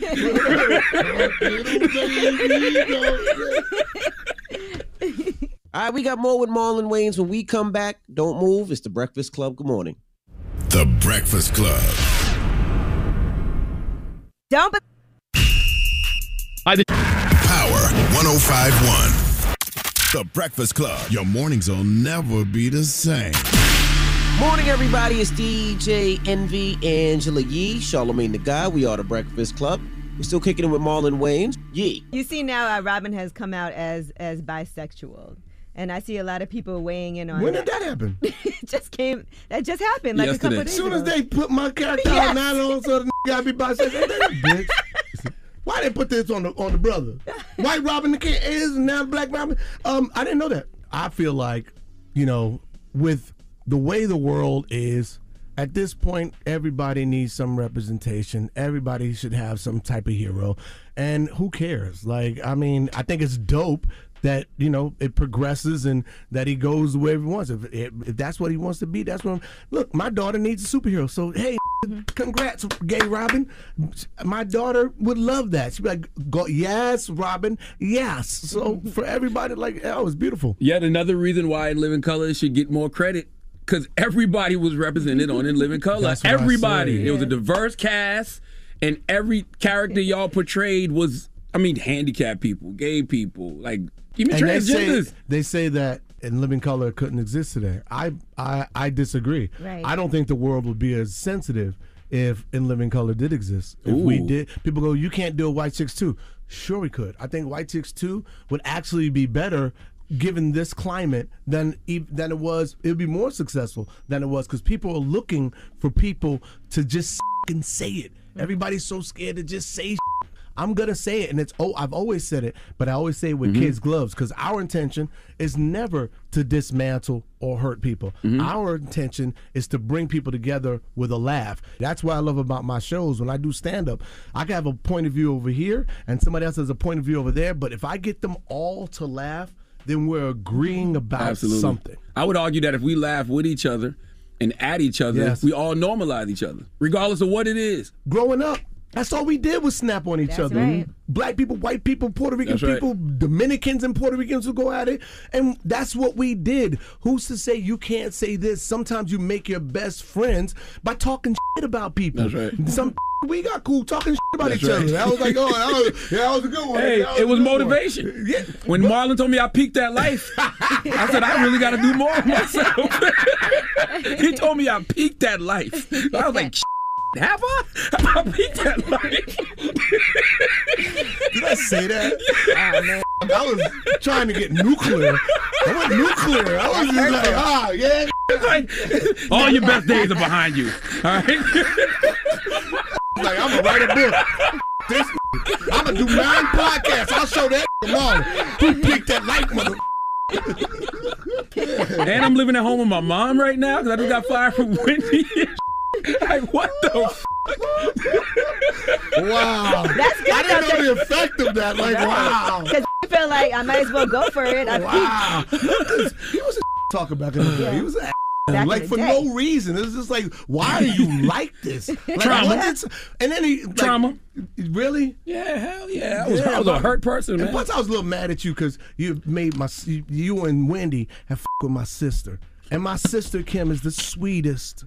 I remember that. sweetest, most intelligent, the diagram of what a great black woman should be. And they went at my sister. and I would you was do like, that? nah, I don't you ain't know. about to I with me. though.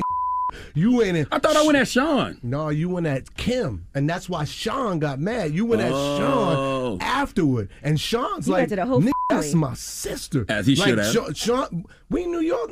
That was Right. that felt like, all right, Kim, I'm gonna f- this nigga up. You get Wendy. That.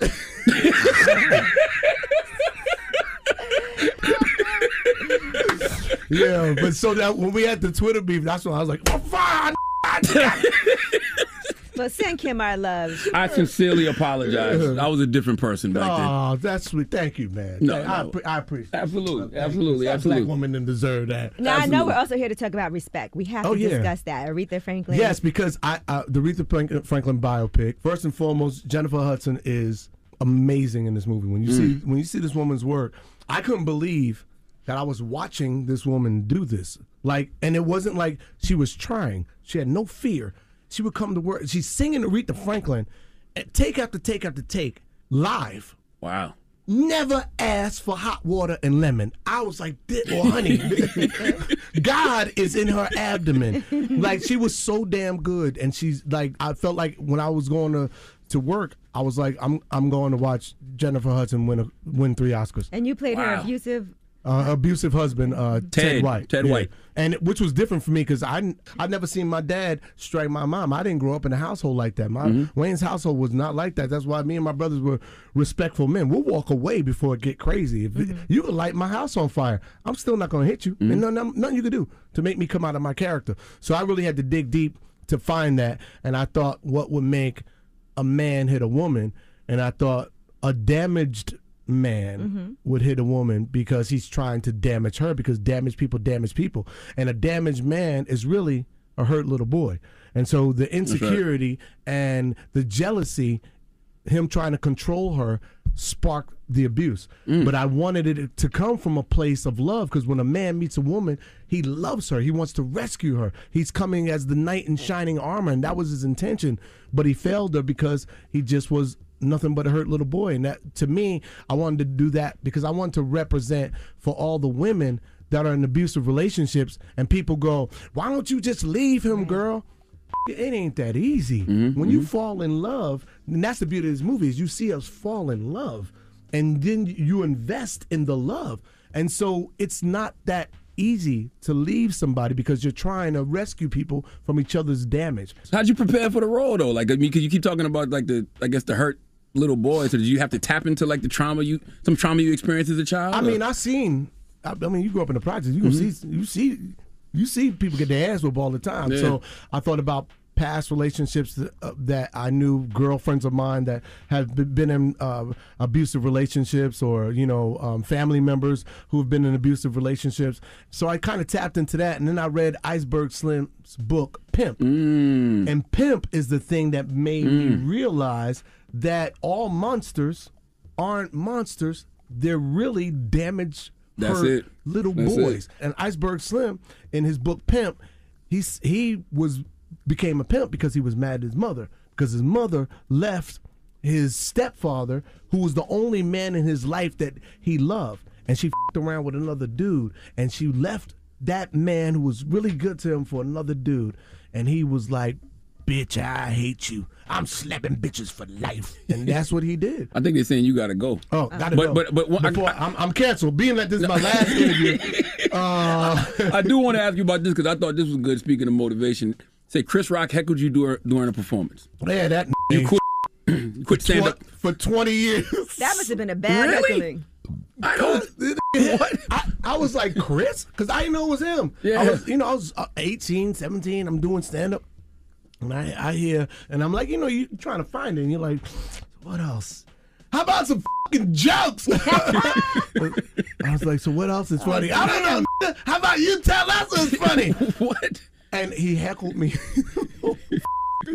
time. But understand, in the comedy game, it's it's a fraternity. Yeah, yeah, yeah. You know, and my brothers probably with Chris, and Chris was heckling me. Oh. That's part of the fraternity. Well, And thank God that didn't happen and go viral like it would have today, because I would have loved it. I, I mean, I don't know, here's that's hard. Well, here's that's the beauty is now I'm the baby of the bunch, right? Mm-hmm. So all these Chris gonna get old probably faster than me. Yeah. And, and I and I'm gonna catch that old on stage, and when his senile ass go, what else is funny? I don't know, you old black.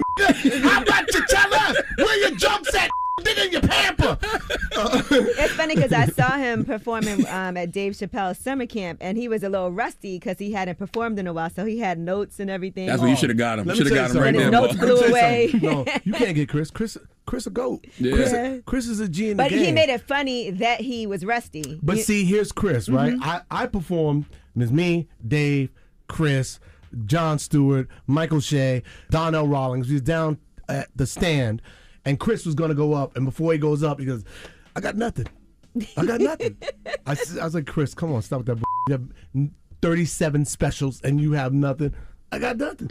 He goes on stage, and he got nothing. But this mother lit the room up. Wow. Like lit it up. Mm-hmm. He just read it out of his out of his cell phone. Yeah. Just reading text out of his cell. Lit the room up. He gets off stage and he does this. And he goes, "I said, I thought you, I thought you said that nothing." He goes, You with the Michael like, Jordan the shrug. Michael Jordan, like you, you hit nine Hey, Go three pointer. You at Gotham all weekend? Gotham all weekend. but weekend. thank God you haven't peaked at life. Yes, no, I thank ain't God. even- I- I'm just beginning. Watch when I come in here next time and you find out I'm on the boat with nine bitches and I get caught out there and I gotta break up with three or four baby mamas. You- Listen, I'm, I'm making and- it interesting. And when you watch the special, just watch what he has to say about him being with a white woman and how mad. What? Now they gonna cancel you. Now you done went too far. Now you done went too far. What is hot? You see? I think I've been peak at life. Well, respect is out August 13th. Yeah, uh, August 13th, and my HBO Max That's special. today. You Oh, know what today, it yeah. is. You got to watch. You know what it is on HBO HBO, Max. Max. Oh, you know what it is. My second special. Also, I'll be in uh, Dania Beach, Florida, at the Dania Beach, uh, Dania Improv, Dania Beach Improv. Come through Fort Lauderdale. That's that's This weekend. If you This wear a weekend, mask, okay, are they okay. gonna, is Yeah. the governor going to kick you out? Yeah, they kick you out if, if if you do wear a mask. if you got a vaccine, you can't get in. So go check out Respect Today. It's Marlon Wayans. Thank you for coming, brother. Appreciate you, my yes, guy. Yes, sir. Yes, sir. Wake, wake up, wake up. Get up, wake up. You're checking out The Breakfast Club. Hey, what up, y'all? It's DJ Envy here. It's all fun and games till someone screenshots your message. Say goodbye to morning after guilt with DatChat. This new encrypted social platform can help you stay truly private. No screenshots, recordings, or leaked messages. Get DatChat for iPhone and Android at the App Store or find it at datchat.com forward slash envy. The Breakfast Club. Your mornings will never be the same. Morning, everybody. It's DJ Envy Angela Yee, Charlamagne the Guy. We are the Breakfast Club. We got a special guest with us this morning. That's right. Dr. Peniel Joseph. That I just found out is from Queens, New York. Yes, absolutely. I read an amazing book called The Sword and the Shield, written by Dr. Peniel Joseph. One of the best books I've ever read. Um, I got around to it about a year late. I know it came out last year in March, but I got to it about a year late. But it really explores the revolutionary lives of Dr. Martin Luther King Jr. and Brother Malcolm X in a very humanizing way. Like, like what made you want to explore them the way that you did? Well, I've always, you know, I'm going to uh, say what Muhammad Ali said about Mhm. Malcolm X. He said, I fell in love with Malcolm X when he was debating people and talking to people about black history. So I fell in love with Malcolm X um, by the time I was eight, nine, ten years old. Mhm. Uh, the Eyes on the Prize documentary series came out. And this is before Denzel's brilliant movie came out in 1992. I was 19 when Wow. that movie came out.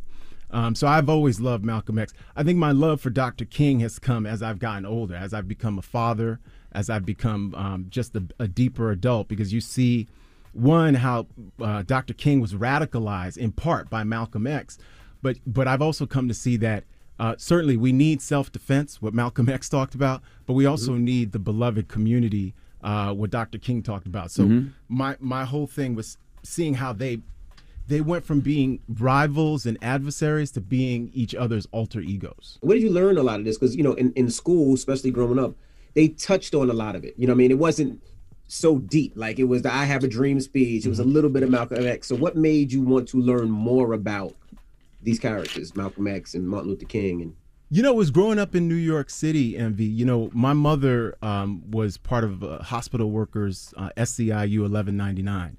And so we grew up in a city where we talked about social protest. I was a freshman in high school when Michael Griffith was was was murdered uh, in December of '86 in Howard Beach. A white mob chased them out into the highway, and the brother was just destroyed by by, by a fast moving car, and was trying to figure all this Mm. stuff out in New York City. So this is before David Dinkins. Uh, this is when Eleanor Bumpurs, who a, a black uh, grandmother, was murdered by the police at in her own home. And so all of that got me interested. But then certainly Eyes on the Prize premiered in New York in 1987, 88 on PBS, Channel 13 over here. And we grew up in a New York City where Channel 5, before Fox News, we used to watch the drive in movies. And you think about Wu Tang, they talk about Shaolin. Mhm. We 3 p.m. on Saturdays. This is before cable. This is before everything. We used to watch, uh, uh, you know, kung fu movies, right? So it was this idea of you were watching kung fu movies, hip hop. Run DMC lived on Hollis, right up the hill. So we used to see Run DMC. We used to be able to go to shows. They used to play at times right in PS 34 Park. Um, but there was all this racial segregation. Ed Koch was the mayor of New York. Uh, Ronald Reagan was the president. All that got me interested in Malcolm X. First time I read about Malcolm, my mother had um, the autobiography of Malcolm X in the house, and I read that, and that just got me going. Man, how old are you? Because you were talking like you 50 something. You look like you in your late 20s. He was born in 72, I'm- I'm- bro. I'm- I'm- 72. Okay, okay. Yeah, I'm 48. Okay, I'm wow. 48. Man, what you vegan? A lot of water. a lot of water, a lot of been practicing uh, yoga for 23 years. Okay, okay. And uh, yeah, all, all that good stuff. Yeah. Now, now, what does the metaphor of, of in the book's title, "The Sword and the Shield," refer to? I'm glad you asked that. So we usually think about Malcolm X as the political sword of the black freedom struggle. And I even write in this book, Malcolm served as black America's prosecuting attorney. Mhm. So he was prosecuting uh, the United States for crimes against black humanity that dated back to racial slavery. Dr. King is usually think, thought of as the, the shield. He's America's apostle of nonviolence, where um, Malcolm is Harlem's hero of self-defense. We we think about the ballot or the bullet speech. We think about Malcolm with a rifle by by a window, and that's an iconic picture. What I argue in the Sword and the Shield is that both Malcolm and Martin are both. Malcolm X is not only the political sword of the black community, he becomes our prime minister who goes to Africa, That's the. Middle East. He becomes El Hajj Malik Shabazz, and he wants to build a beloved community as well, but one that's rooted in truth and the truth of not just racial slavery, but our West African and our African heritage. So Malcolm is a Pan African all day, every day, but he's also a Muslim. He's also a radical internationalist. King is not just somebody who's a man of peace. He's a man of peace. He's a man of God. Both of them are men of God. Um, but King is also this nonviolent revolutionary. King becomes so revolutionary after Doc, uh, Malcolm X's death. He, he's no longer on speaking terms with the president of the United States because he comes out against the Vietnam Mhm. War and he starts to say things like, all white Americans have unconscious racism. He says the halls of the U.S. Congress are running wild with racism. In April 4th, 1967, at the Riverside Church in New York, he says that the greatest purveyor of violence in the United in, in the world is the United States of America. Mhm. So that's the revolutionary king who goes to places like Marks, Mississippi, and tells poor black people that during Reconstruction they were promised 40 acres and a mule. They didn't get their 40 acres and a mule, but he's going to lead a poor people's caravan to go to Washington, D.C. until they get the 40 acres and a mule. Mhm. That's Dr. Martin Luther King Jr. So he's both the sword and the shield, but Malcolm is as well. And what I argue in the book is that the person who most influences Dr. King's radicalism is Malcolm X. You know, they all, you know, Charlamagne always talks about how Malcolm and X, Malcolm X and Dr. King, uh, Dr. King spoke. Do you think they were assassinated because they were possibly going to join forces and come out together, and that would just be too much power? Well, I think they definitely are assassinated because they represent a threat to the American political system. Um, I think that they would have gotten together. They spoke together once on March 26, 1964, at the U.S. Senate.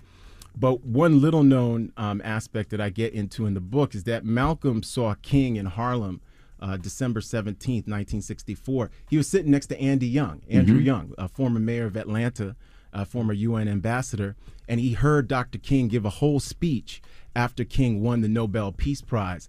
And not just that, he speaks about that speech in Harlem a few days later and says that it was a terrific speech. He's impressed. And he goes to Alabama to visit with Dr. King. And Dr. King's in prison, and he visits instead with Coretta Scott King, Dr. King's wife, and really political partner. We think of uh, Coretta Scott King as just his wife. She's a brilliant organizer, political partner, intellectual. She's his his his his better half. Let's let's face it. And so when we think about Malcolm, Malcolm was ready to join forces with King, but on his own terms. He wasn't going to do the same thing. He Malcolm always believed in black dignity.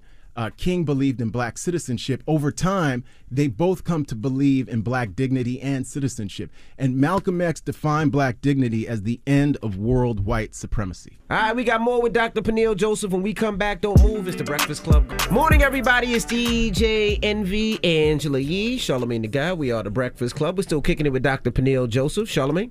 Let, let's let's dig in on that a little bit more because I love the concept of radical black dignity. It's weird because I've, I've read the autobiography of Malcolm X a few times.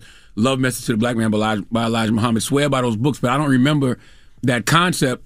You know, explored as much as when I read The Sword and the Shield, and I even incorporated a lot of the concept of radical black dignity in a commencement speech I gave for South Carolina State.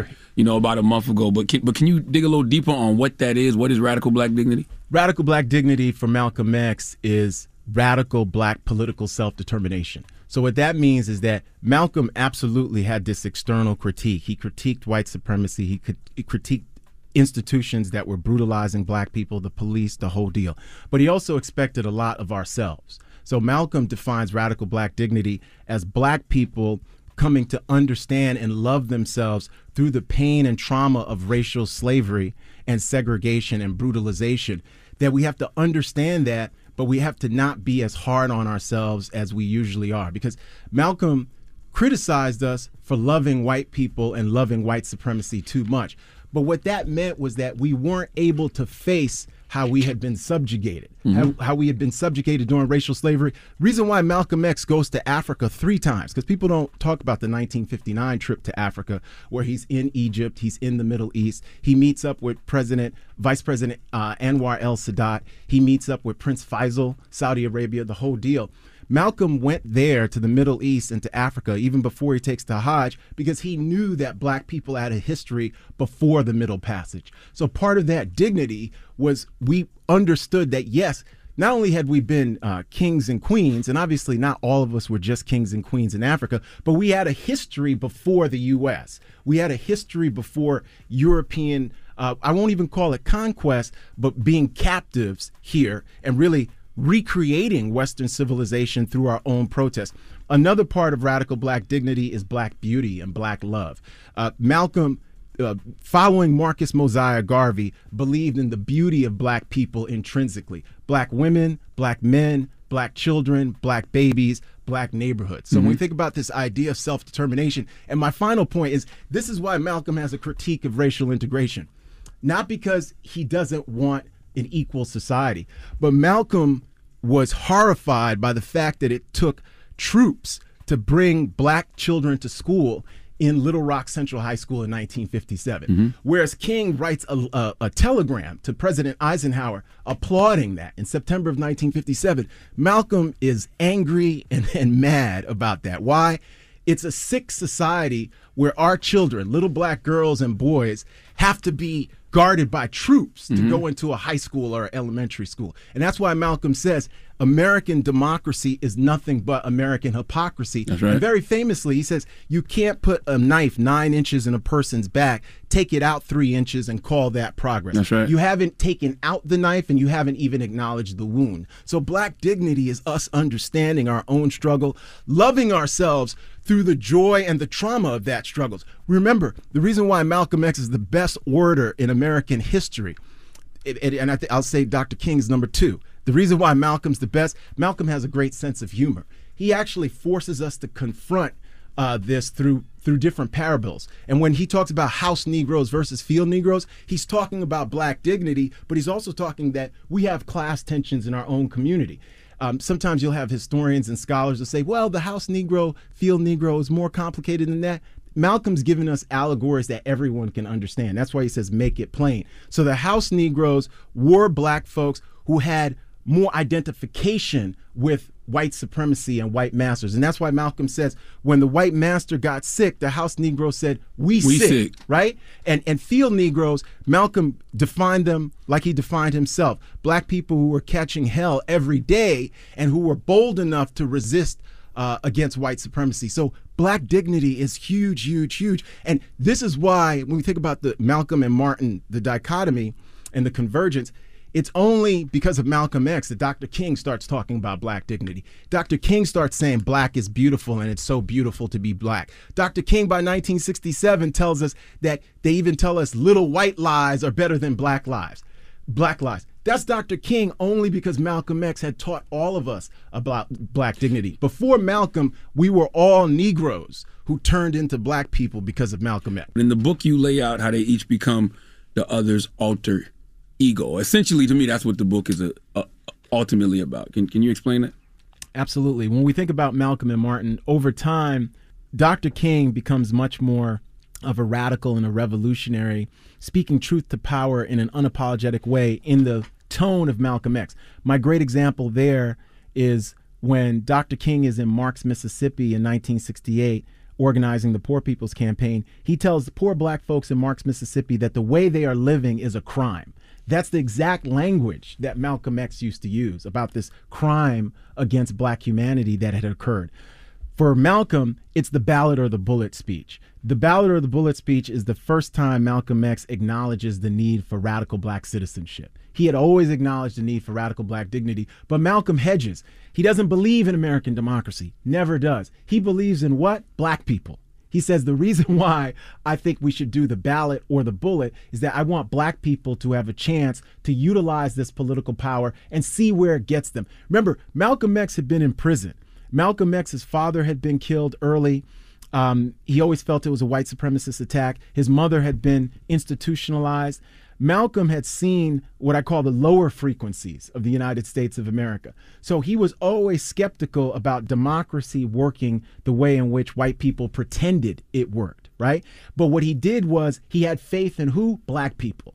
He was schooled by his mother, Louise Norton Little, who was from Grenada. So Malcolm has Caribbean blood Mhm. as well as the African, African American blood. He was schooled by his father, uh, Earl Little. He was schooled by the Honorable Elijah Muhammad. Mhm. But he was also schooled by all these revolutionary leaders in the Middle East and Africa, right? So when you think about Malcolm becomes closer to King through this acknowledgement that we need to end worldwide supremacy, not just through self defense, but we're going to need that beloved community. But Malcolm hedges. He says, one, I only believe in black people vis a vis this democracy thing. But two, he says that white people, and his language is this sincere white people can be part of the movement.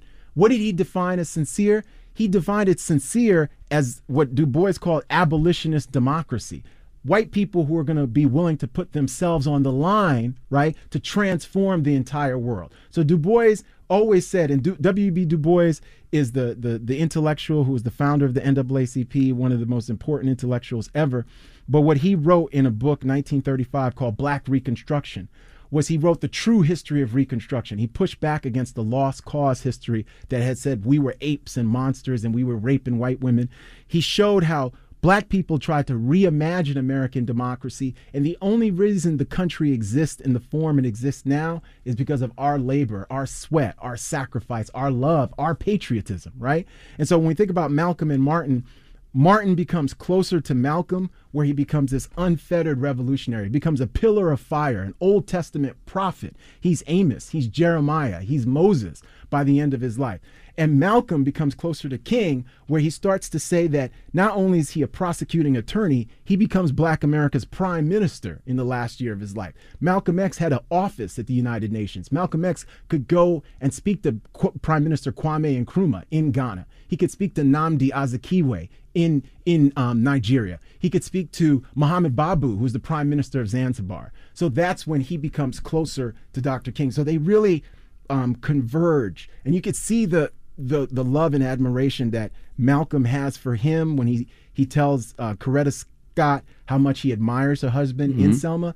And when you read the statement that King sends after Malcolm's assassination, he, he expresses his admiration and says what a what a great man Malcolm X was, who was constantly changing. So you can see the convergence between both of them, even in their lifetimes. Let me tell you something, man. His name is Dr. Peniel Joseph. The book is The Sword and the Shield. I'm not even exaggerating when I say it's one of the best books that I've ever read in my entire existence on this planet. I think everybody should go out there and get The Sword and the Shield right now. It explores the revolutionary lives of Malcolm X and Dr. Martin Luther King Jr.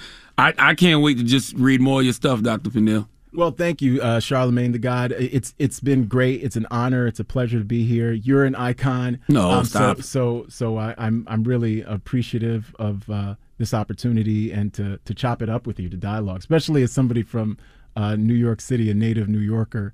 It's Dr. Peniel Joseph. It's the Breakfast Club. Morning, everybody. It's DJ Envy, Angela Yee, Charlamagne the God. We are the Breakfast Club. Charlamagne, you got a positive note? I sure do. Uh, healing yourself is connected with healing others. Breakfast Club, bitches! Y'all finished or y'all done?